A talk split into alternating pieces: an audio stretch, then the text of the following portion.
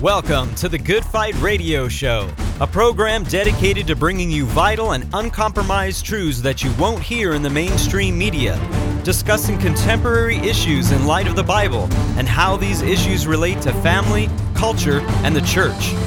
The heart of this show is to glorify Jesus Christ and expose the works of darkness as he is commanded in Ephesians 5:11. Now here's your host, Good Fight Ministries own Chad Davidson. One of the more heated topics of debate when it comes to the justification of the believer is whether or not it is done through grace, through faith, and not by works, or if works are actually part of our justification before God. So, to discuss this topic with me is none other than the president and founder of Good Fight Ministries and pastor of Blessed Hope Chapel in Simi Valley, California, Pastor Joe Schimmel. Praise the Lord, Chad. Very, very important topic indeed. In fact, uh, there are millions of people who think they know Jesus but are trusting in the law, the law of Moses, or aspects of the law of Moses to save them. So, and there's a lot of confusion also that uh, apologists against the Christian faith will use to try to confuse people uh, by pitting James and Paul against each other, and we need to get that straight. Yeah, I think that's one of the things that I've come to find, I guess, when it comes to looking at topics, not only when it comes to, like you talked about, you know those who may be holding on to the law in some regard whether that's hebrew roots and so forth. Or if we could get into some of the catholicism as well or eastern orthodox movements as well as mormonism. And when you look at it this is really the point of the debate. When i see over and over again i think scripture alone has to do with it as well but when i see the debate online when i see catholic apologists when i see these people online discussing this they start right away with James 2, as we're going to go over those yep. texts. But Joe, this actually started from someone who is a believer, but said, "Hey, you guys are wrong on this. We don't. We aren't just saved by grace through faith." And actually, this was the comment that they left on one of our videos. They said, "It's not faith alone whatsoever. The Bible doesn't teach faith alone at all. It even specifically says it's not in faith alone." And teaches a working faith, actions and deeds through love. Now, I would point out, first and foremost, that the way she's actually describing that, this person writing in, it actually is the same way that you might hear a more, I think, westernized version of Eastern Orthodox teaching. In fact, Hank Hanegraaff, who has apostatized and went into Eastern Orthodox movement, uh, he actually described it in this exact fashion and then quoted James chapter 2, which we'll be reading from at length. And this is exactly how he espoused it. Well, it's just working faith through love. And we do we aren't just saved by faith. So we're going to be getting into those texts, but I want to go over that this isn't just, and I wanted to start that with someone who just claims to be a believer, not somebody who claims to be Orthodox and so mm-hmm. forth. And then I want to go through a couple of different uh, groups or even cults that have this view that it's not simply just uh, we're saved by grace through faith and not by works, lest any man should boast. And this comes from the Council of Trent. Catholics, uh, the, these are Catholics. This is from Canon 9, and this is what it says If anyone says or saith that by faith alone the impious is justified, in such wise as to mean that nothing else is required to cooperate in order to the obtaining the grace of justification, and it is not in any way necessary that he be prepared and disposed by the movement of his own will, let him be anathema. Not only do Catholics make this anathematization, but also when we look at the Book of Mormon, a lot of people will look at you know different books and so forth, and the Book of Mormon is difficult to grab a lot of theology from, but we can still gain little pieces and little nuggets from the Book of Mormon that we can still prove that it's false just by the Book of Mormon, let alone when you get into the Journal of Discourse and some of the other false teaching. But here is a direct contradiction and something that we bring up to Mormons on the street when we're sharing, and it comes from 2 Nephi 25, 23, and 24. It says, For we label diligently, we labor diligently to write, to persuade our children and also our brethren to believe in Christ and to be reconciled to God for we know that it is by grace that we are saved after all we can do. And notwithstanding, we believe in Christ. We keep the law of Moses and look forward with steadfastness unto Christ until the law shall be fulfilled. Now, now, Joe, I wanted to give those kind of three. We're going to have different questions that we kind of go through, but I wanted to just kind of start it off with that because these are different ways of saying the same thing, and that is our justification before God happens not by faith alone, but actually works play a part in justification as well. Yeah, you notice that all these groups, whether it's Mormons or Muslims or Roman Catholics, they all don't have find the Bible as their final authority. Isn't that interesting? Every time. Because if you just go by Scripture, you're not going to come to that conclusion. Uh, if you look at you know Islam, the Quran is you know without fault, and the Bible you know needs to be corrected. In Roman Catholicism, the Pope can speak ex cathedra, and his words trump what's actually written in the Bible. In Mormonism, you know the Book of Mormon, the Doctrine and Covenants, Pearl of Great Price, uh, declarations by the prophets trump the Bible because the Bible is only the Word of God so far as it's translated to fit with what we're teaching. You know, for so far that's understood. In fact, it's interesting. Joseph Smith actually uh, put out his own Bible translation. He didn't finish it. He died before it got done, uh, thankfully. But uh, in Romans, where Paul says that you know, he talks about God's grace and how God justifies the wicked.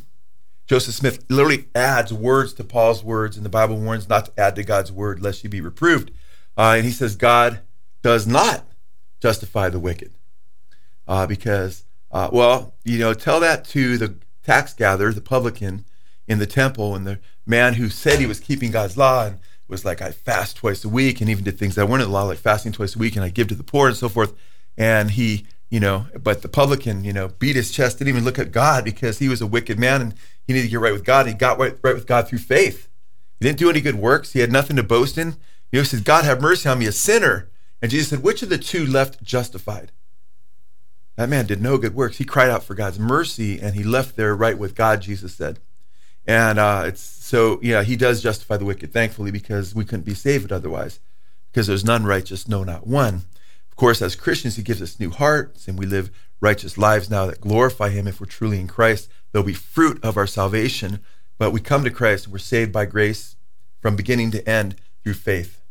Yeah, and one of the great things we want to do in in this uh, episode specifically, while discussing this, is show that this is an argument all over the map when it comes to Oh, a yeah. distinctive between, I believe, the gospel of Jesus Christ, the gospel preached by the apostles and so forth in the scriptures, as Joe mentioned, and then when you see that this is an attachment. And in fact, it's interesting; they all use the same proof text. Yeah. I I mean, it's very, very interesting. And this, guys, we're going to show you that, and and we've already done it with three different comments, right, from three different uh, people that are te- believing something falsely and teaching things falsely, even anathematizing people for believing such things. But we want to show that this actually is landscaped out where there are a ton of different viewpoints in terms of the false teachers that teach this. And we want to get into that. And we're going to do that by showing that they actually try to pin specifically. And the first question will be, Joe, regarding James and the Apostle Paul. Because I watch videos of James Tabor, I watch videos of Adnan Rashid, the Muslim scholar. So you have a liberal scholar saying, oh, look, Paul and James, they really didn't get together. You know, they weren't real friends. In fact, James is directly teaching against Paul, which dating wise, that would really hurt things. But either way, uh, James is coming against Paul and all of this. And then on the other side, you see Muslims saying the exact same thing. Yeah. Look at them contradict. In fact, James is showing that Paul was a false apostle. Yeah, he's correcting Paul. I listened to Muslim apologists after Muslim apologists. I would never want to be next to Paul on Judgment Day. I oh man, da da da da.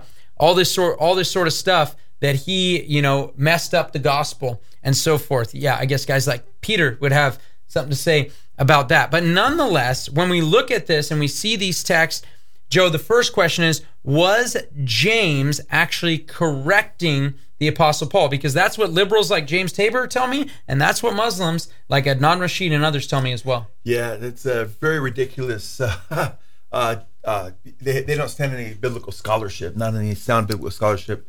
Most biblical scholars believe uh, and understand. I mean, James is very Jewish as far as his expression, uh, but James cites and alludes to and refers to Jesus' teaching more than anybody else.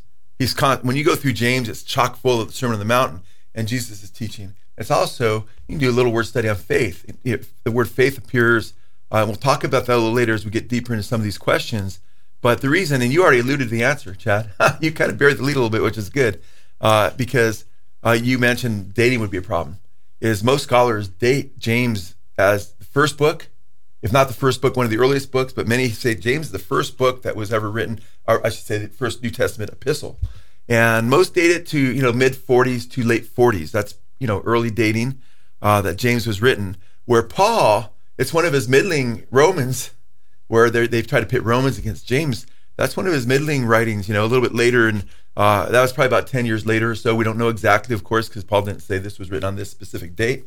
But uh, most scholars have Paul writing about 57, 58, all the way to 60 AD, 10 or, year, 10 or more years later than James. So for James to be correcting Paul, you know, uh, when James is the first letter written that's supposedly correcting Paul, uh, and Paul hadn't even started writing epistles yet, uh, would be pretty ridiculous. It would also be ridiculous, which I don't want to really get in depth into this answer until later, because it fits kind of later in the show, I believe, is it also uh, misses the the boat that the James we're talking about is is not the apostle James. We're talking about James, the brother, the half brother of the Lord Jesus Christ, and he was the leader of the church in Jerusalem, and they had a church council there, right? And Paul was there, and Paul and him and Peter were all in agreement with one another, right? And Paul references, and we'll probably get into this a little bit later in more depth. Paul references James and how James, you know, they that you know there were Judaizers who believed you were saved by works, who were spying out Paul's freedom, and James was one with Paul and we see James is one with Paul and coming against the Judaizers in the first church council in Acts chapter 15. And I'll give some quotations from those that particular meeting where we'll see James and Paul and Peter were all on the same page preaching the same exact gospel. There was no uh, there was no contradiction. Now that begs the question, you know, what's going on then? You know, what is happening? What's why do uh, people present it as some kind of contradiction? You know? Yeah, and and Joe, I don't know if you want me to read from these texts so they can see it now, or we could do that yeah, later as well. that'd be great. Okay, well, we actually have them, so we'll pull them up, and I'll, I'll explain exactly how the argument I've seen goes. Now, a Catholic or a an Eastern Orthodox or someone would say they're not contradictory.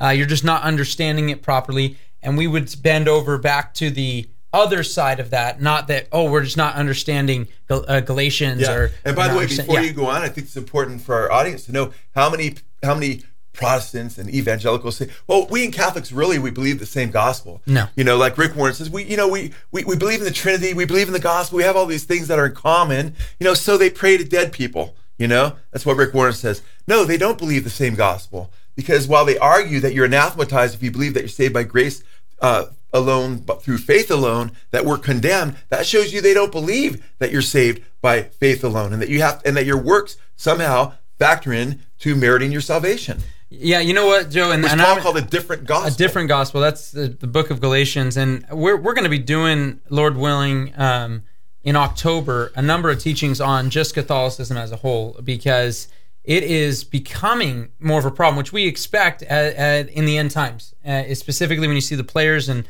at least how we view bro. the book Revelation. So it makes sense, and people are swimming over that river into Rome for the mystical nature of it all. And it really is a heartbreaking thing that people are getting pulled into. And we want to make sure we put some stop gaps there because, as Joe mentioned, it is not just simply, oh, they're just brothers of a different color or, you know, yeah. different, you know, they, they have different doors and, and, and so forth. No, no, no. They're not brothers. If there are brothers and sisters in Christ, who happen to go to the Catholic Church, they're saved in spite of it and not because of it. Not because it's a different they're gospel. not trusting in the Catholic gospel then.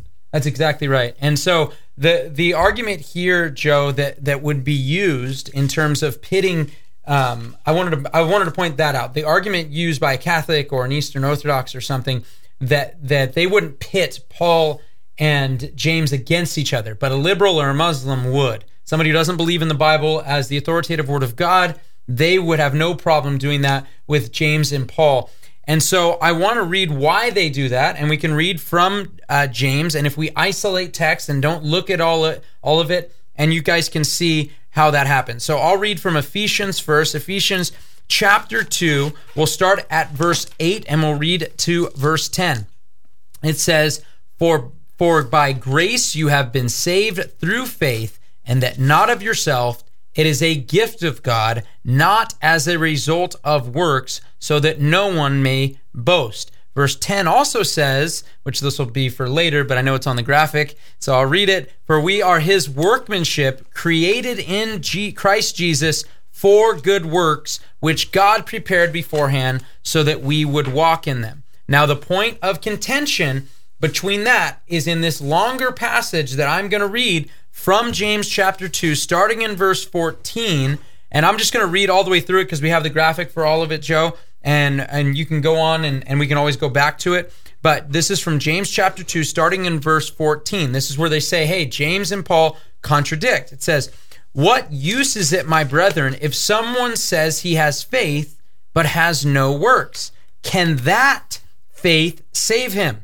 If a brother or sister is without clothing and in need of daily food, and one of you says to them, Go in peace, be warmed and be filled, and yet you do not give to them what is necessary for their body, what use is that? If so, faith, if it has no works, is dead, being by itself. But someone may well say, You have faith and I have works. Show me your faith without the works, and I will show you my faith by my works. You believe that God is one. You do well. The demons also believe and shudder.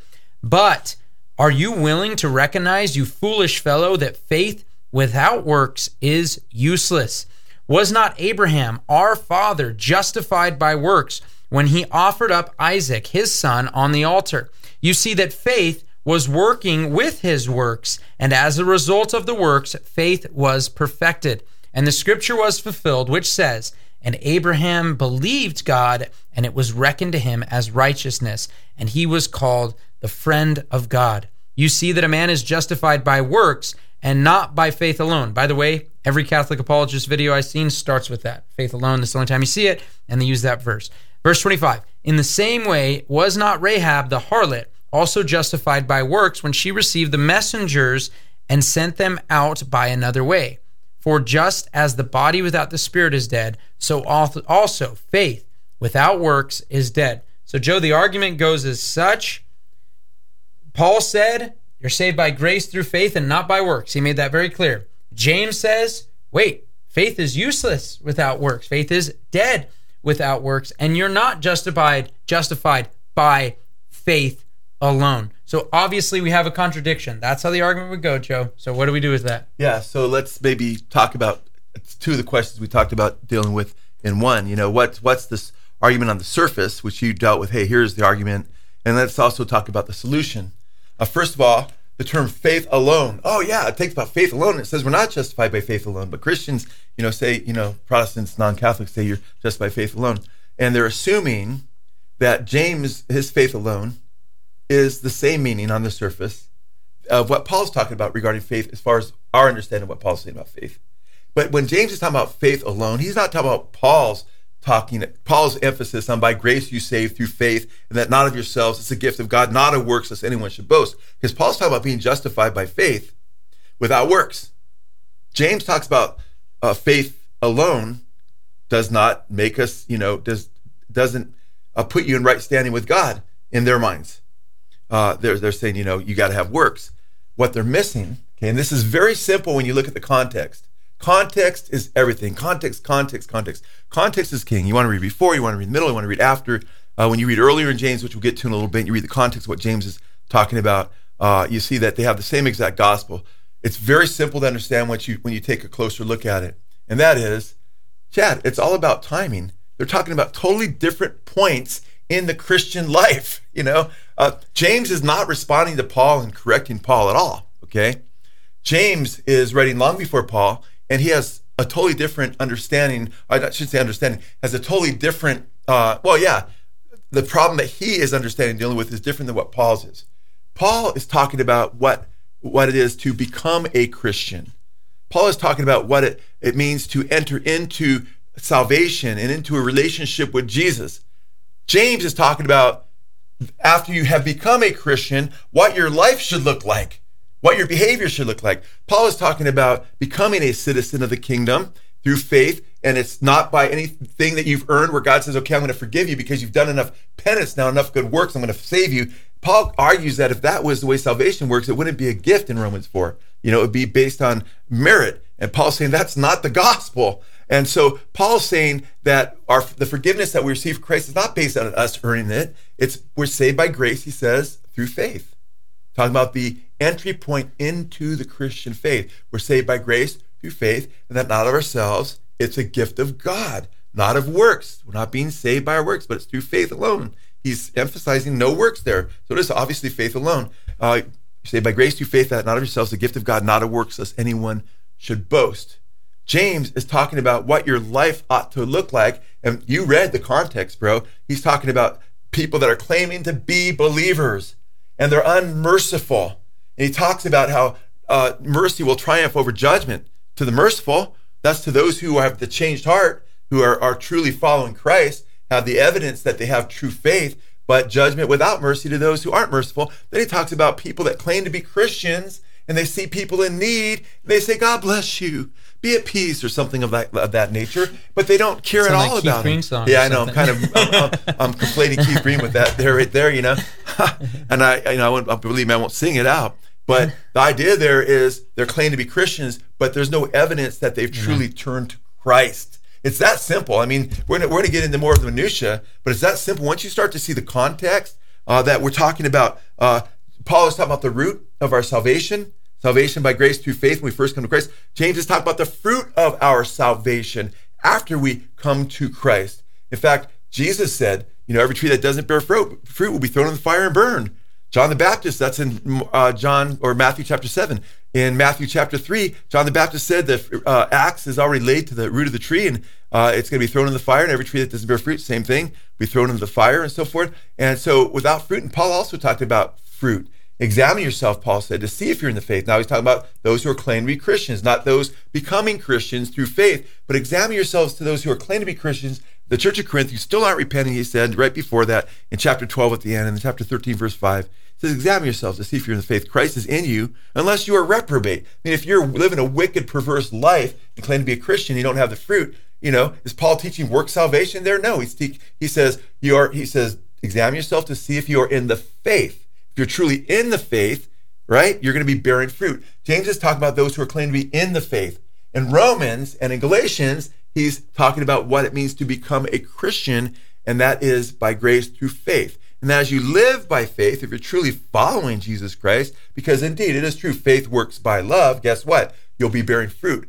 But none of the works you do will in any way, one whit, merit or ever earn the forgiveness that God gives us through Christ's death upon the cross. So, Chad, I think it's in, in, inevitable, or I say imperative, that we understand uh, what's going on here and that he's talking about different points in the Christian faith. In fact, it's interesting with the Apostle Paul. I could go to Apostle Paul's writings and I could say, hey, look, man, Paul believed in work salvation. Look at Ephesians. See, Paul's not leaving out works and James not leaving out faith. Uh, Paul in Ephesians 2 8 9 says, By grace you saved through faith, that not of yourselves, gift of God, not of works, lest we should boast. But then in verse 10, what did he say? We are his what? Workmanship. Workmanship. Poema. Yeah. yeah, poema. We are his workmanship created in Christ Jesus for good works. So Paul understands too that we're saved by grace through faith, but we're created for good works. So if we are truly submitting to him as his poema, we're going to be doing good works as the fruit of our Christian walks. In fact, you know what? I can bring a tree that I see dying on the side of the road. I'm like, man, you know what? That poor that poor tree, man, it's just been destroyed. But you know what? I'm going to it in my backyard, put it in some really beautiful soil, and I'm going to water it, and I'm going to take care of it. And guess what? I can bring it to the backyard, and all of a sudden, it can all of a sudden it can start bearing fruit in in due season. And somebody come in and say, "Man, that that that tree, man, it's bearing all that fruit, man. It's it's really wonderful how it earned its way into your backyard." I was saying, "Well, actually, it was." Dead, you know. I brought it into my backyard and, and, and, and, had mercy upon it. And it's bearing fruit. And that somebody, so if somebody could look at it, I could say, well, actually, is uh, it a, is, a, is a tree alive? Well, does it have fruit on it, you know? And does that fruit, did it earn its way into my backyard because of having fruit? No. But I can speak of that tree before I brought it in and after that I brought it in. And if you don't understand the context of the conversation, you'll think I'm contradicting myself by saying it has no fruit and I saved it. I saved that tree. Or it has great fruit, you know? And that's evidence that it's alive. You know, two different times of the tree's life. So listen to what Paul says. And now, a lot of people would think could think if they isolated this text, that's Paul's talking about good works as a way to get into heaven. He says, But because of your stubbornness, talking about those who reject Christ, and unrepentant heart, you are storing up wrath for yourself in the day of wrath and revelation of the righteous judgment of God, who will render to each what person according to his deeds. To those who by perseverance in doing good seek glory and honor, immortality, and eternal life. But to those who are selfishly ambitious and do not obey the truth, but obey unrighteousness, wrath and indignation, there will be tribulation and distress to every soul of man that does evil to the Jew first and also to the Greek. But glory and honor and peace to everyone who does good, to the Jew first and also to the Greek. For there's no partiality with God. I can go now check that out. That you look at that, it's like, whoa, what's Paul saying there? Nobody would look at that in the context in which it's written and say Paul teaches work salvation. Because that's right there in the book of Romans, where Paul emphasizes even more strongly than he does in Ephesians chapter 2 throughout Romans and especially in Romans 4, for instance, that we're saved by grace through faith and that Abraham was justified uh, by grace through faith apart from any works long before he, he did any works that were evidencing the reality of his faith. Uh, in fact, this is in Romans 2, just two chapters before that. But what's Paul talking about this? Good works and their relationship to even the final judgment. Well, guess what? Paul also emphasizes that those who are truly in the faith will bear good fruit and they will have good works because he understands that faith without works is dead. The point is, is that we're not justified by any of our works. We're justified by God's grace through trust in Jesus, through faith in Christ, and then the good works follow. So you can't take Paul and say, or, or say, well, Paul and Peter had, or James had differences. No, they both believe that you're saved by grace through faith, and we're going to see that with James as well. And they both believe that good, true faith produces good fruit. And they're both talking here you know, Paul is talking about those who reject Christ but claim to be right with God. The Jews in this context, beginning in chapter 2. And then he applies it also to the Gentiles who think they don't need the Lord and they have all these wicked works. But those who truly give themselves to the Lord, God transforms their hearts because Paul said, if anyone be in Christ, how do you get into Christ? Through faith, apart from works, by putting your trust in Christ. But when you're in Christ, Paul says, if anyone be in Christ, he's a new creation. Behold, old things have passed away, all things become new. That's you'll have a newness of life. Then somebody will say, hey, look at that person's life. Are they really a Christian or not? You look at Chad's life, you look at my life before we were Christians, and you would see, you know, guys that were, you know, sex, drugs, rock and roll, and just the whole milieu of wickedness. And when we got saved, none of us said, "Man, I'm going to do this. Man, I'm going to I'm going to fast two times a week, and I'm going to keep the Sabbath. I'm going to do all things. Maybe God will accept me." No, we both cried out to the Lord Jesus Christ for His mercy. We were both saved by His grace. We're both radically transformed. Now you can look at our lives and you can see in our lives, if you anyone who's close to us and knows us, that we have good works, not because we're anything, but because of what the good work that God's done in us by His grace. So somebody might say, you know, hey, you know, uh, how do you know this person's in the faith? I'd say, well, you could tell by the way they live their lives. But we'd never confuse that and say, but that's how they got saved initially. That's that that's how they got saved because they have a good life. That's so unbiblical. In fact, Paul says, you know, in Galatians when he warns against this teaching he says, I marvel that you're so quickly deserting him who's called into the grace of Christ into another gospel. But even if we were an angel from heaven, like Moroni with the Mormons, preached another gospel to you than that which we preached to you, let him be condemned, eternally condemned, cursed, anathema in the Greek, which is kind of ironic with the Council of Trent, used throwing the word anathema around like just it's nothing when it actually condemns their doctrine. If you don't accept the Apocrypha that was not accepted by any You'd sources. be anathematized. Yeah, when you have yeah. Romans telling us that the Jews actually were supposed to care for and have the oracles of God. They had the word of God, and yet it was never in their canon of scripture. Amen. Sorry, it's just Amen. Amen. so bothersome when you read. Who has bewitched you? Paul says. Yeah. And for those who are trusting in their works to save them, yeah. Who's bewitched you, man? It comes through faith in Christ.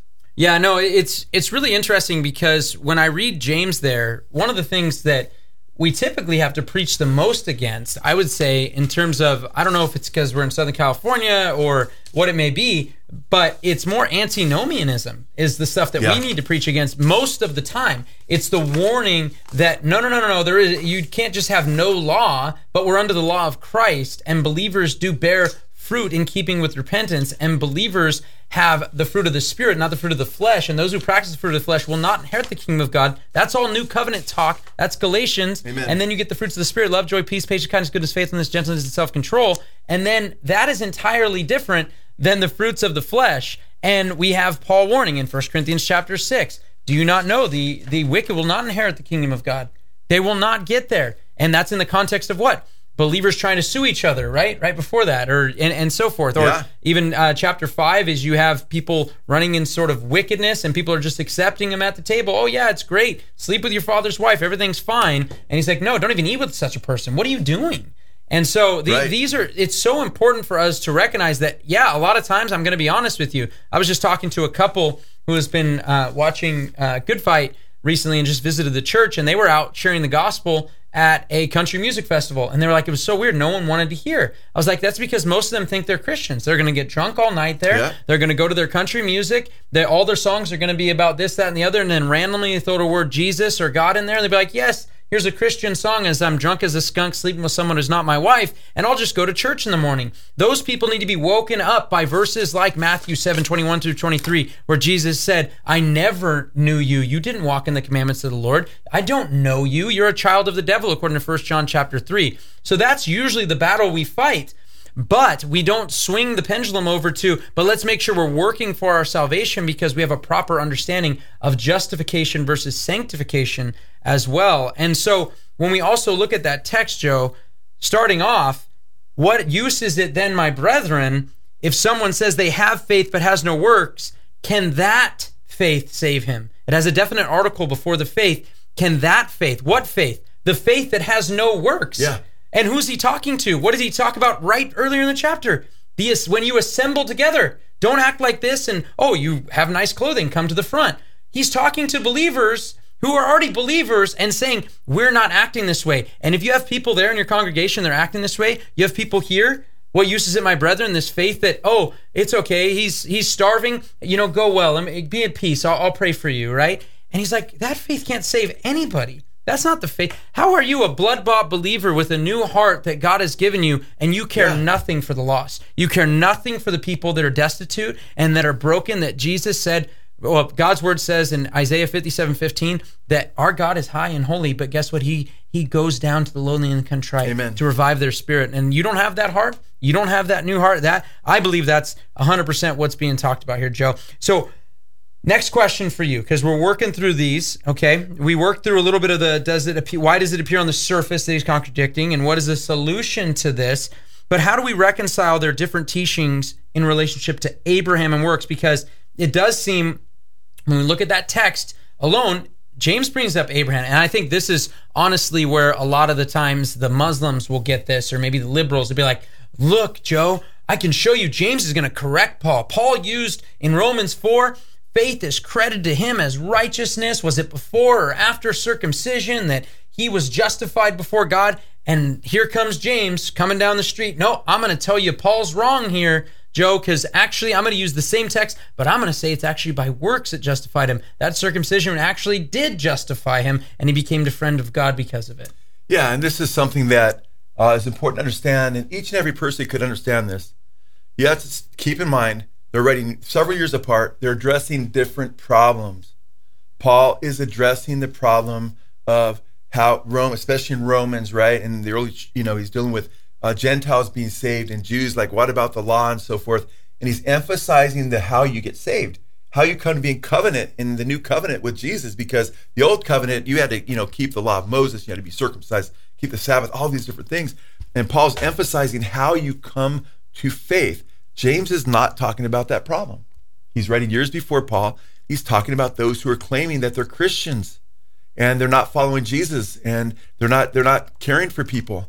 And he's saying your faith is a sham. Paul also said, as I ref, as I referenced earlier, that people's faith is a sham if they claim to be Christians. And he gives, as you know, Chad, Galatians chapter six uh, or chapter five, verse nineteen through twenty-one. Galatians chapter uh, five, 19 through twenty-one. Ephesians five, uh, four through eight. Maybe you can even start at three if you want. 1 Corinthians 6, 9, and 10, he gives vice lists of the wicked. He gives a list of, you know, fornicators and adulterers and drunkards and, and druggies. He uses the word pharmakeia, you know, murderers and, and, and, and extortioners and thieves and all these different people that will not inherit God's kingdom. Because guess what? They're demonstrating that they're not in the faith by their wicked works. And he warns the others not to follow in their ways and not become partakers with them. So, Chad, I think it's uh, imperative that we understand because the word being uh, used justified, that's what confuses people too. They're both talking about Yes. being justified. But what people don't realize a lot of times when they read the English word justified, they don't realize that words have a range of meaning in the Greek and also in English, uh, where they you can use the same exact word but have a totally different uh, thing that you're talking about. So, for instance, the word justified, uh, Paul and James both use the same word, and it's dikaiosis. And dikaiosis is the word uh, that's used over and over again through the New Testament for being justified, dikaiosis. But the word had a range of meanings, okay? It's like this, Chad. Uh, you like, uh, you know, we both like uh, football. And we like football because what do you do when you play football? Now, guess what? If you're in the audience in England, you might be thinking, well, you kick the ball into a goal, you know? Oh. And and if you're if you're an American, you know, you're thinking, well, you know, you you, you hold a piece, of, you know, or you kick a round ball into the hole. You can't touch it with your hands unless you're the goalie or you're taking it out, you know, or, or putting it in play. But we'd say no. That's you can't. You, no one kicks it except the kicker with their foot, and you play with your you, totally with your hands. You know, and one has a goalpost, one has a net, and you can have two totally people talking about the same sport, or somebody listening in and think, or they hear two different people talking about football, and they think, hey, you guys are talking about the same game, and the person could think they're talking about the same sport and totally miss what they're talking about, and they could totally think they're contradicting each other about what happened in that game because they're saying the guy said the score is three to one. This guy said the score is thirty-five to twenty-one. It's like what in the world? These guys didn't even see the same game. Well, look what you're the one that's messed up because you don't understand. They're talking about two different sports, and Paul and James are talking about two different things with regard to justification. Okay, because dikaiosis uh, is used in different ways. It's used by Paul when he's talking about it in Romans and uh, and so forth. He's talking again about how one is made right with God how we are accepted by God through putting our trust in the finished work of Christ on the cross and putting a faith in him and what he's done for us in his glorious resurrection and that we're saved because he did all the work and we could never work for our salvation. But James is talking about justification a different way. Because when James uses the word justified, he's talking about the word justified in terms of evidence of a claim. In fact, here, Jesus used it that way. Jesus said, Wisdom is dikaiosis, justified by all her children. Does that mean that does that mean wisdom is saved because her children save her? No. it's not using it that way as to how to be saved. Jesus is using it as evidence. Wisdom is justified, he said, dikaiosis of by all her children. In other words, guess what? If there's uh, take the personification of wisdom in chapter 31 of the book of Proverbs, and it talks about all the wonderful works she does. All those wonderful works justify, or prove, give evidence that wisdom is truly wise.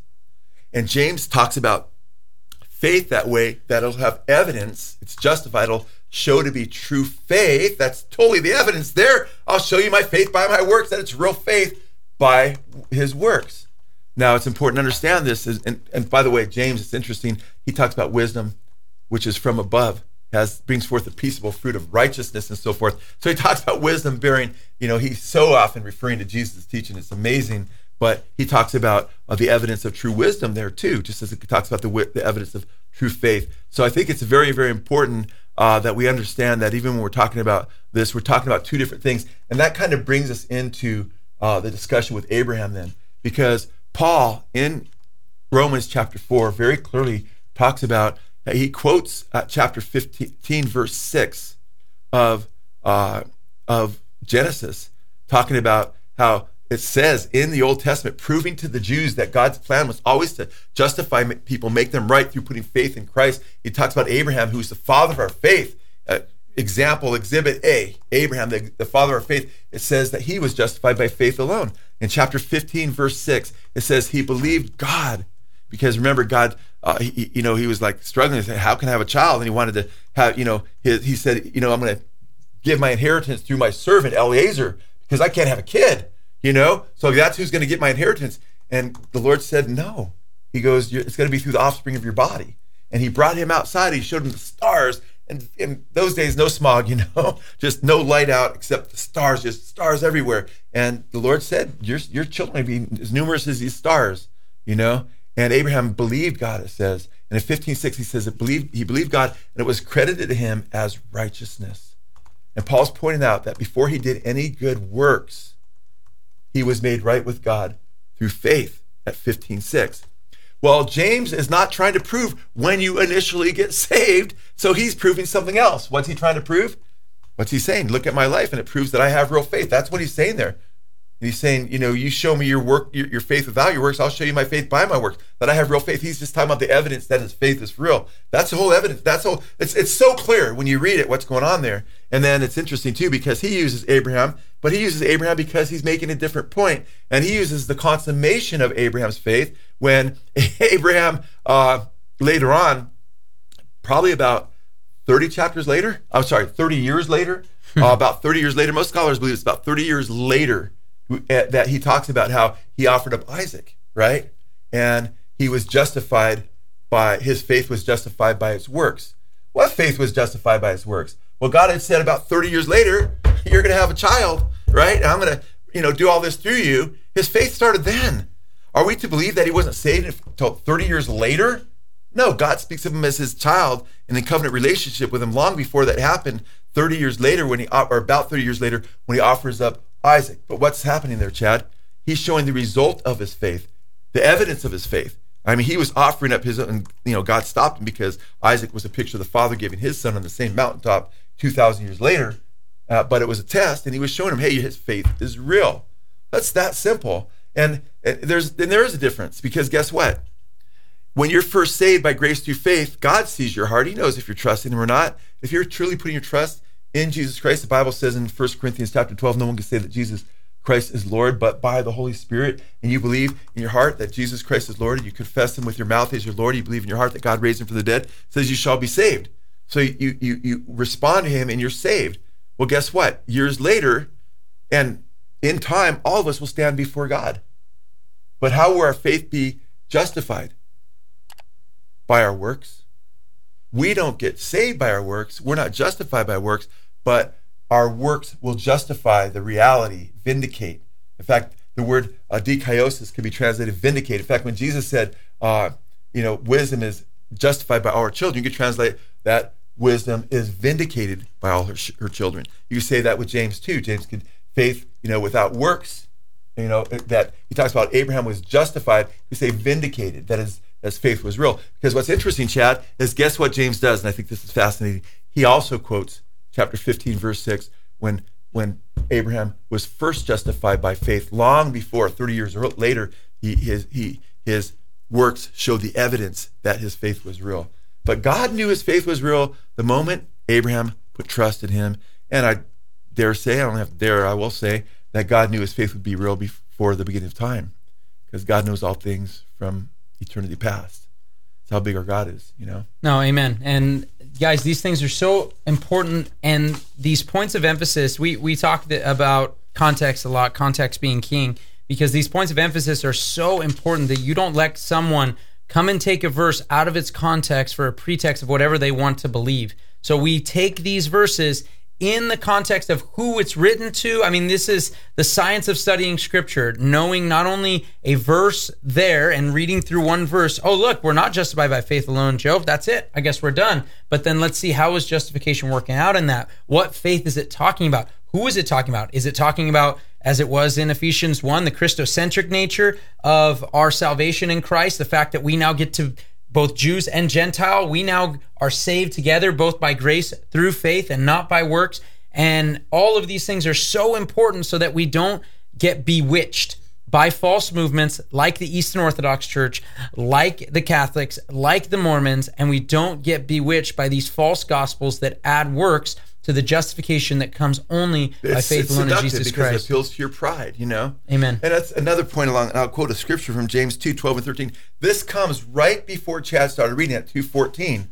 Okay. And but it is related. A lot of people see a lot of James writing as like a bunch of sermons that are just thrown together. No, man. When I've I've taught through the ver- book of James, I don't know, a couple a couple years. We're gonna do that again because that was like near the beginning of my ministry. I was probably a few years in the pastorate, you know, about 30 years ago or so. I taught through uh, the book of James, maybe 25 or so. And we're getting ready to do that again after we finish the book of Revelation on Sunday. So it's kind of interesting that Chad wanted to do with this topic. But it's interesting when you look at the book of James, you, you realize uh, that, you know, he's, he's, his letter actually is very seamless.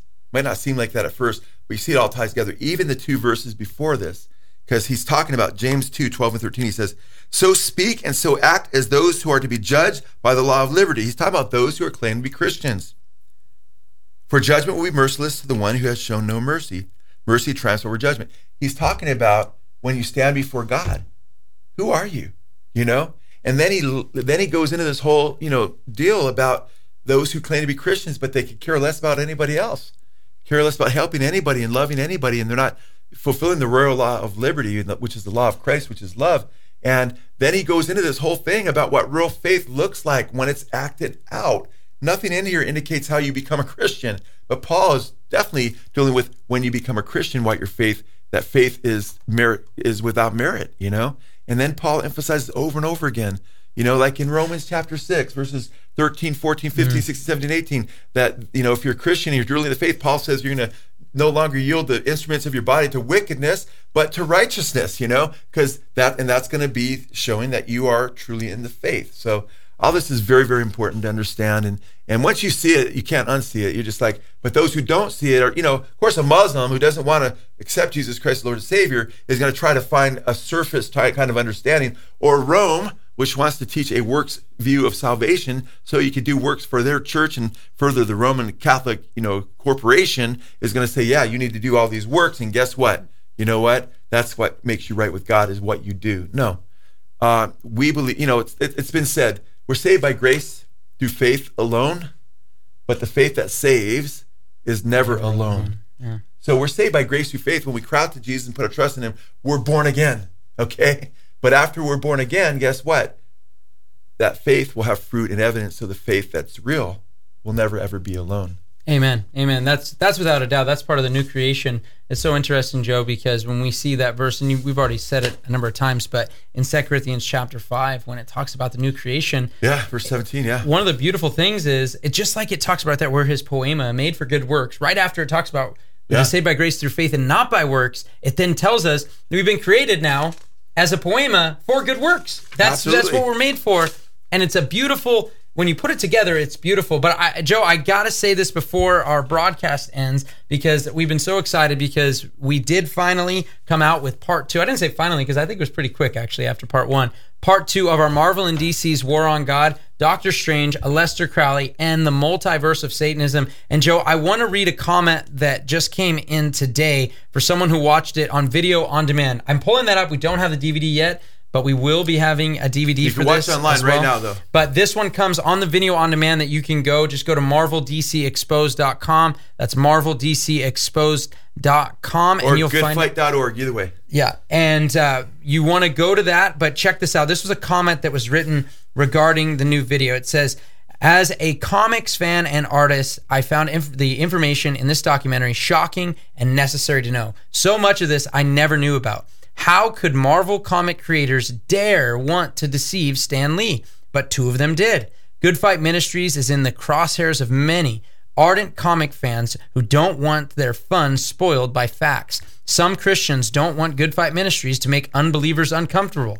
I say more power to Good Fight Ministries. Comics have been used for good and still can be, but as our Lord Jesus tells us, a good tree is not able to produce bad fruit, wow. neither a bad tree to produce good fruit. It all depends on the inner and spiritual life of the comic creator. As Good Fight Ministries shows conclusively, if the heart of the comic creator is full of evil, their work can't help but be infused with it. Be aware and on guard and support Good Fight Ministries so they can make the rest of the series and more. And Joe, I know you are already working on part three, which Josh is in his office, probably working on it right now as we speak. But we, we are excited. This has been just such a, an amazing time for people to really discover the truth of this and be able to express it in the same way with they sold their souls to rock and roll joe this is basically a gospel track that you're giving to someone yeah amen a chance for them to have what ephesians 5 11 all the way through the entire context there through 14 not only to expose the wickedness, but to have Christ arise and shine on their hearts. That is the goal of this video. That's the goal of most of the videos we put out have to do with that exposing of wickedness, even if it's wicked doctrines like a works based salvation, like tonight. Either way, the goal is to edify the believer and to bring the lost to salvation, Amen. and also to encourage the believer by way of edification, by way of encouraging to share the gospel. And this is a great way to do it. You know, so Amen. I would wanted to point encourage that out. people. We've been. I just got interviewed with that on that today by a brother that interviewed me for the first one, and then he and then he at the end of this interview goes, "My wife and I watched the second one. They were blown away. They're like." This is just Satanism, man, through the popular comics. Yeah. And, and he went off. He said a lot of really good things in the interview. I was like enjoying listening to him. I was like, Well, praise God. I said, you get it, bro. And then he's like, hey, can I bring you back when you finish part three? You know, he goes, because I want to bring you back after every single part that you do. And I said, sure, because we've been getting a lot, doing a lot of interviews because people are tripping out on this. And if you if you're sitting there and you're like, man, you know what? I haven't seen it yet, or I haven't seen part one yet. Better grab it. They Go check see it out. It's pretty cheap, you know. Uh, you go online you get it, and Four bucks, uh, I think, Yeah, you just, and, and you can watch it to rent it for like three ninety nine or whatever. And we just want to encourage you to check it out because it'll blow you away. I want to encourage you in the audience that have seen it. You're like, man, yeah, people need to see this. Invite people over, have a little, you know, party, bake some popcorn or something, and sit them down and get non-believers, seek to win them to Christ. Get believers who are knee deep in this stuff that need to see what's going on because they're accepting occultism into their lives uh, by by rejoicing in these wicked characters and so forth. So I'd really encourage you to check this, check it out if you haven't watched it yet. All right, man. And one of the things that we're doing here tonight is preaching a legitimate gospel. And that's the goal here. That's the goal for all of our videos. So that's what we want to make sure is that when we're preaching the gospel, that it is a gospel that comes from Scripture, that there's no authority over it, no church council gets to be over it, no um, view of the Pope gets to be over it, Joseph Smith, no angel or nowhere gets to be over what has been clearly written in God's word and delivered to us from God as Amen, bro. theopneustos, God breathed. And that is why we cannot accept what Rome says, we can't accept what the Oriental Orthodox Church says, or what the Eastern Orthodox Church says, or any of the other schisms that are out there, but we always say, What does the scripture say? And you obey it. So that's what we're talking about here. And Joe, I, I want to ask this. I know we only got a, we got less than five minutes left, I think, here. How can we be sure that James and Paul preach that same gospel that we're trying to preach? Okay, that means I'm going to try to give two two and a half minute answers, or two and two fifteen, since the question was almost thirty seconds long with what I just said. Uh, first of all, know this in Galatians two nine, the, the apostle Paul says, uh, no, he talks about how recognizing the grace that had been given to me, James, talking about the brother of the Lord Jesus Christ who wrote James, and Cephas and John, Peter, that is, and John, uh, were uh, who were reputed pillars, gave to me Barnabas the right hand of fellowship, so that we might go to the Gentiles, and and and and, uh, and they to and they that are circumcised. So they he's in total agreement with James, and James is commending Paul's preaching the gospel and sending him. And then also listen in 2 1 of James, right before you get to 14, which Chad read, he talks about those who have faith in our glorious Lord Jesus Christ. James believes salvation is by grace through faith. He says to his beloved brethren to be rich in faith in verse 5. And then he talks about how we're all sinners and we need grace because he says in verse 10 that if you just break one one aspect of the law, you're guilty of the whole law. And then Paul, James talks about, or I say Paul talks about how the, the- their liberty would be spied out by these Judaizers that felt you had to keep the, the law to be saved, the law of Moses to be saved. Well, it's interesting because in Acts 15, Paul and Barnabas go to guess who? James, who's the senior pastor of the church there at Jerusalem, the same one that wrote the book of James right here. And guess what we find? We find that Peter and James agree. James concedes with Peter that we're justified by grace through faith that our forefathers could not keep the yoke of the law and that we are cleansed. Peter states directly that we are cleansed from our sins through faith, not through the law. And James signs off on that as the leader of the church at the time. Not Peter was not the Pope. James wasn't the Pope either, but he was the leader at the Church of Jerusalem, and, and he he's the one that gave the final judgment. Then they wrote a letter, and they wrote that letter which emphasized that we're saved by grace and not through keeping the law of Moses, by faith. And guess what? In that letter that James put together with Peter and those under him, it states that we sent out Paul and the others to preach the truth. Ha! So you guys, these are teach they're teaching the same exact gospel. Very important that we understand that. No, it is. It is really important, especially as Joe mentioned. And I, one of the things that's really cool. We're, we're going through it. I know in- we have one last question. one last question. I want to get to it, and we're going through this in our young adults group that we have here on Sunday nights. And one of the things I was pointing out, I said one of the cool things when you go through the epistles is you actually get to go back into the book of Acts and kind of see a little bit of the layout a lot of times of when those things might have been Yeah. written or what they're being written about. We're going to go try to go through it in chronological order, starting with uh, First Thessalonians, but nonetheless, uh, in terms of Paul's epistles. But when we look at this, Joe, and we see all these going on, all the things going on, all the things being said by all these false religious systems, and we say, well, we want to get it back to Scripture. how do the perspectives of James and Paul not contradict, but actually end up complementing each other? Yeah, and that's that's the crazy thing is they don't contradict each other. They radically complement each other against two heresies that we ought to complement each other in, in ministry. And that is they're sharing that they, they have the same gospel. Acts chapter 15, Galatians chapter 2 shows you that they are one in their presentation of the gospel, but they're dealing with different things. So the Muslims, you know, they want to put Paul and James against each other with their swords crossed up at war as to what the gospel is. But guess what? They're not fighting against each other. They're one. They're back to back. Okay? They're back to back and they're fighting together against two different false doctrines. Paul has his sword out with his back to James as they both defend the same gospel, and Paul's sword is leveled against the legalists who believe you have to work to attain favor with God and teaches that you're justified by grace through faith alone. However, Paul's not leaving out what James says that if you claim to have faith, but you are not living wickedly, he says Christ is not in you. Galatians or 2 Corinthians 3:15. In fact, Chad, in Galatians chapter 5 and in Ephesians chapter 5, which I think is interesting, both of those books which are both about emphasizing salvation by grace through faith. In both places, that's where Paul says, however, if you're living a wicked life claiming to be a Christian, don't be deceived. You will not inherit the kingdom of God. Did he change his gospel? No, because he believes we're saved by grace through faith. He just believes that faith without works is dead. If you're truly in the faith, there will be evidence for your faith. And so he has his sword pointed, Chad, at the legalist. James has his sword pointed at the libertines, at those who are licentious and are turning grace into a license for immorality, believing that they don't have to truly trust Christ. Those who believe in uh, cheap grace, say, oh, yeah, I'm a believer, and just have mental assent. I believe Jesus died for me uh, in an intellectual faith, but not a heart faith, okay? Or that have a intellectual faith and some emotion. He attacks that too because he says the demons believe that there's one God and they tremble. They even have an emotional experience, but that doesn't save them. In other words, you have to have a true faith that truly leans into Jesus and truly trust Him. If you're truly trusting Jesus, as Chad reiterated, anyone that's in Christ becomes a new creation. Old things pass away, all things become new. So James and Paul are one. They just have their swords pointing in two different rec- directions. And those who are against the gospel try to turn their swords against each other. And that's not right. And that's not biblical. And that does not fit the context of their writings. Amen, guys. You have been saved by grace through faith. It's a gift of God, lest anyone should boast. God bless you guys. Love you guys. Press on in Jesus. God bless you. You've been listening to the Good Fight Radio Show brought to you by Good Fight Ministries. If you're blessed by this show and would like to partner with us, please consider visiting our Patreon page at patreon.com slash goodfight. Or you can write to us at P.O. Box 2202, Simi Valley, California 93062. Or call us toll free at 1 866 JC Truth. That's 1 866 528 7884.